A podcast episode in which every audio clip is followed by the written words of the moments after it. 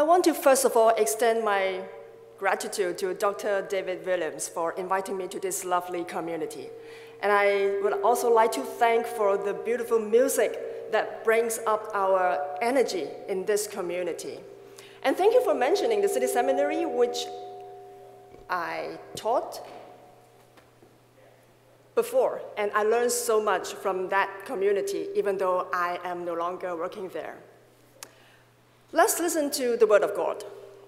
Today's scripture is taken from John 15 12 to 17. This is my commandment that you love one another as I have loved you.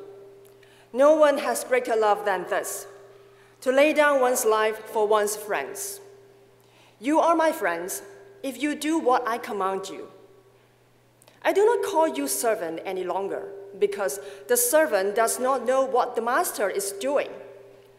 But I have called you friends, because I have made known to you everything that I have heard from my Father. You did not choose me, but I chose you, and I appointed you to go and bear fruit, fruit that will last so that the Father will give you whatever you ask him in my name. I am giving you these commands so that you may love one another. This is the word of God. In April 1979, no, in April 1978, a Chinese Seventh day Adventist pastor by the name of Yang went to visit a house church in a coastal city in the People's Republic of China. It was a time when public religious activities gradually emerged after decades long political turmoil. People finally felt safe together at home for worship. And Pastor Yang had a mission for his visit, a very difficult one. He came to try to reconcile two groups of leaders who had been arguing what should be the right way to worship God on the Sabbath. In hindsight, it was deemed to be a mission impossible for the pastor because the relationship between the disagreeing leaders had not been good for a variety of reasons. And the list of these reasons is too long that we would not have time to go through in detail. In short, after spending two whole days counseling these leaders, Pastor Yang gave up and he told them Let's hold the Sabbath meeting separately to accommodate the different styles of worship. Although you are separate, continue to love one another in Christ. Work together to spread the gospel. Two leaders burst into sobs at Yang's decision. In church, disunity was bad. They lamented. But what could be more disheartening than the Adventists having together survived the religious suppression under an atheist regime, now splitting into separated groups. Well, Pastor Yang's counsel was pastoral but also realistic, right? Let's not waste the energy on disagreement and quarrels. Separate but not divided, the pastor counseled the rivaling leaders. Let all of you work together to do God's work. So the church followed the pastor's instruction and had independent worship in two locations. No one, however, could have imagined that the date the church held separate worship paved the way for a greater church division in the following decades. Both sides of the leaders continued to expand their church network, but they never worked together again. They were happy without the other. And over the years, both sides grew so apart from each other that nobody in the church can think of reuniting the worship together anymore. Here's a picture showing some of the lasting effects of the church division. Now, for those who do not read Chinese or know Chinese, you can still recognize that there are two church buildings standing side by side with each other. These two churches belong to the church networks that went a separate way in 1978. Now, Christian history is full of examples of church disunity, right? And the Chinese example is just part of that history. And church disharmony happens everywhere. It happens across time, space, culture, ethnicity, and society. And reflecting on the conflicts in the church community, we cannot help but ask can two walk together unless they be agreed? Can the children of God walk together unless they be agreed? I believe that part of the seminary education that all of you have been receiving in this community is to equip you with tools to respond to this question. But today, I invite you to reflect on this question in the context of Jesus' farewell conversation with the disciples.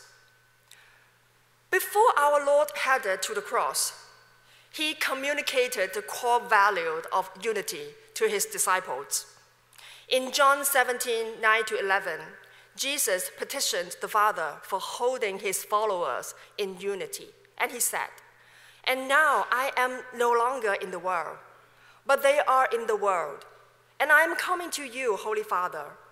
Protect them in your name that you have given me, so that they may one, they may be one, as we are one. To teach his followers how to walk together, our Lord used metaphors to invoke imagination. Before his prayer for unity, in John 15, Jesus talked about intimacy with God.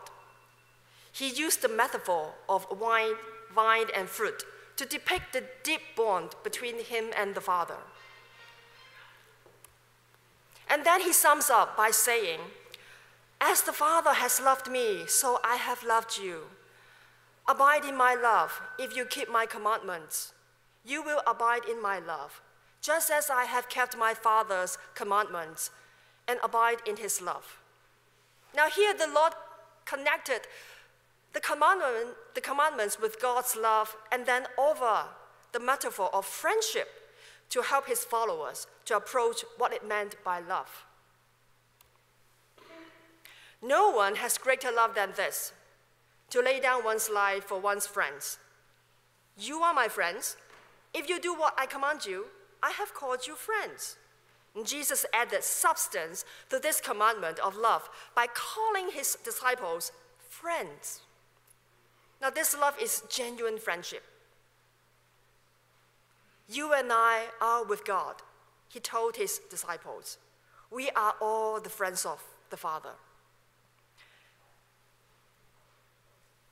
As we reflect on the friendship of Jesus, is it not pertinent to understand the great commandment of love as a calling to the church that to be church is to be a community of the friends of God? What is church? Church is a life of friendship with God. Church is a community of the friends of God. Now, this image of the church reminds Christians of the purpose of Jesus' ministry, which is our Lord comes to the world to lead us into communion with God. He comes to us, weak, weak and vulnerable human beings, and give us life so that through Him we are called by God to offer our gifts, our friendship to one another. And collectively, we practice a life of hope and peace to the world. Because the incarnate Son of God has come to be our friend, we are invited to share his friendship. And this is how we begin to build a church, a house of the friends of God. We join this house through baptism, and we foster and sustain this life together in prayer and worship so that the world may know God. When a church community breaks down, it is a breakdown in loving relationship with God and with fellow Christ followers. Friendship with God in Christ forms the foundation of church unity. But Such unity is not uniformity. Rather, it is unity in diversity. And it gives space for every member to take their time and steps to mature in their quest for truth and faith. Like a sponge, the unity of the friends of God embraces the virtues that nurture deep friendship with one another. Virtues such as patience, trust, faithfulness, peacemaking, and forgiving, and hope.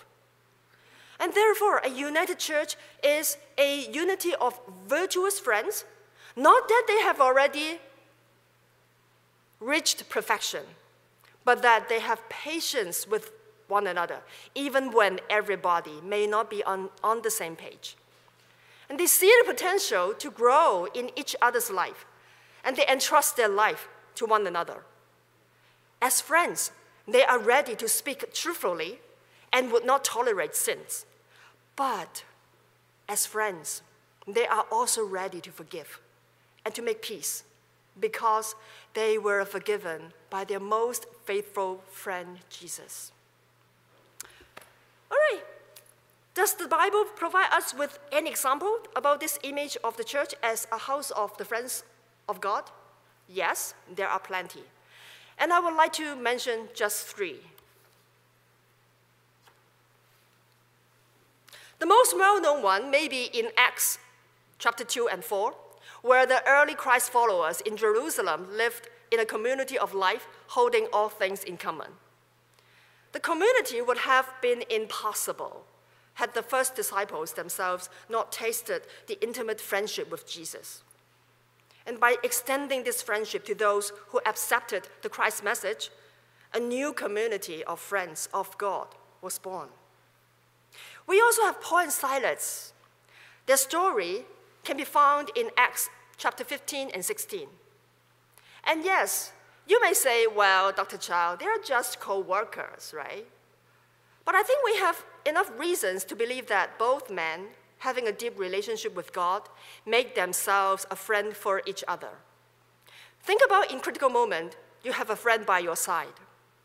You get through the ups and downs because someone keeps you company. And this is exactly what happened to Paul and Silas. They had each other when they faced grave danger, when they were thrown into, into prison for the gospel work. The companionship they had with each other enabled them to face the imprisonment with joy and peace. And not just that, the intimate friendship with God and with each other empowered these men to witness Christ and converted the entire household of a jailer. And so, a household of the friends of God was born. The last example is my favorite one. As a woman, I always pay close attention to how Jesus interacted with women when I read the gospel story. For me, the best one is how he befriended a Samaritan woman, a woman having no name mentioned in the biblical text, but her story is retold through the centuries. For the fact that her encounter with Jesus witnesses what kind of transformation can friendship brings to a broken life and a broken community. To a wounded person like the Samaritan woman, our Lord interacted with her truthfully and gracefully. He pointed out her moral failures, but simultaneously, he invited her into a friendship with him. And we all know the ending of the story. Jesus' friendship with her initiated something extraordinary. Through her, the Lord's friendship reached her entire village and the village of the friends of God was born. Okay, so far, so much about the good of intimate friendship with God and with one another. And yet, it is also true that even the best friend do not always like one another. And simply because none of us is always likable. Is it not also true that resentment usually comes before division or separation? And so, to build intimate friendship in a church community, we need tools to get closer to each other. And we need tools also to guide us from falling apart. What are some of these tools? Here, I invite you to approach this question by reflecting on three areas the grammar of God, the cultivation of virtues, and befriending the world. The first area, the grammar of God. To cultivate friendship in a church community, members of the church must first listen and learn the word of God together. And friendship with God begins with opening our ears to listen to God, opening our hearts to receive God, and offering our life to live according to the word of God. We may relate with our fellow church members differently, and it is just natural that the degree of intimacy among the members of our community just varies. Besides, conflict is a reality. And oftentimes, what exacerbates the conflict is when the infighting parties speak different languages, meaning both sides are not listening to one another, and what they speak about sounds alien to the counterparts. Do the friends of God have a common language?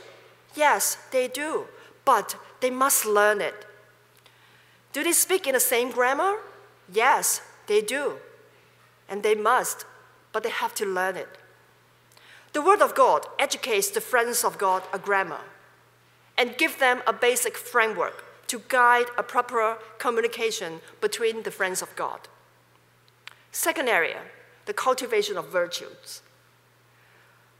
Such cultivation begins by asking our community what kind of virtues it requires so that fellow members would care enough for each other's life in Christ. What virtues can help fellow members that they can depend on one another to live more faithfully?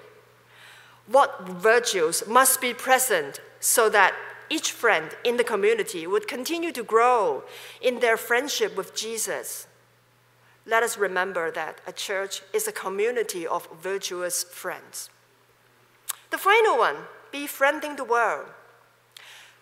Spiritual companionship is sweet, right? But, joy, but the enjoyment of Christian friendship should be also empowering. Friends of God are called to reach out to those who have yet befriended Jesus. A church needs to be a community of virtues by listening and learning the Word of God together because this prepares the friends of God to embody virtues that can transform the world in truth, peace, justice, and hope. And here I would like you to hear what the fourth century theologian John Chrysostom has to say about the church's mission to the world. He wrote, Let this, I say, be our way of eh, overpowering them and of conducting our warfare against them. And let us, before all words, astound them by our way of life. For this is the main battle. This is the unanswerable argument, the argument from actions. For though we give 10,000 precepts of philosophy in words, if we do not exhibit a life better than theirs, the gain is nothing. For it is not what is said that draws their attention, but their inquiry is what we do. Let us win them, therefore, by our life. Now, the language of warfare and battle in the quotation may sound very intimidating, but it should not discourage us from seeing the writer's passion for winning souls. Here we may surmise that when Chrysostom was writing this statement, Maybe he was having Zechariah chapter 4, 6 in mind, which says, Not by might, nor by power, but by my spirit, says the Lord of hosts. To empower his friends to win the world, God's method is not a power of weapons, nor a power of wealth, nor a power of philosophical arguments. History has already told us that time and again, when weapons, wealth, and ideology are used to advance the gospel, they also come with damages and hurts. No, no, not by might nor by power, but by the, whole, by the power of the Holy Spirit that shapes a holy and hopeful way of life of the friends of God. Such house of friends is commissioned to witness an alternative way of life to the world. Let us return to the question Can two walk together unless they be agreed? The answer is affirmative. When two are friends of God, when they are members of a virtuous community of friends, and when they befriend the world in their witness of a hopeful way of life, the friendship bond between them can help them overcome even the most troubled waters. Let us pray. Dear Heavenly Father, we thank you for your friendship. We are all strangers with one another, but because of our sin, we are alienated from you. But you never give up on us. Through Jesus, you come to us. You invite us to be a friend of yours. And thank you, Lord, for being such a faithful friend to us. May your friendship empower your followers to befriend with one another and to testify your friendship to a broken world that needs your healing. In the name of Jesus, we pray. Amen.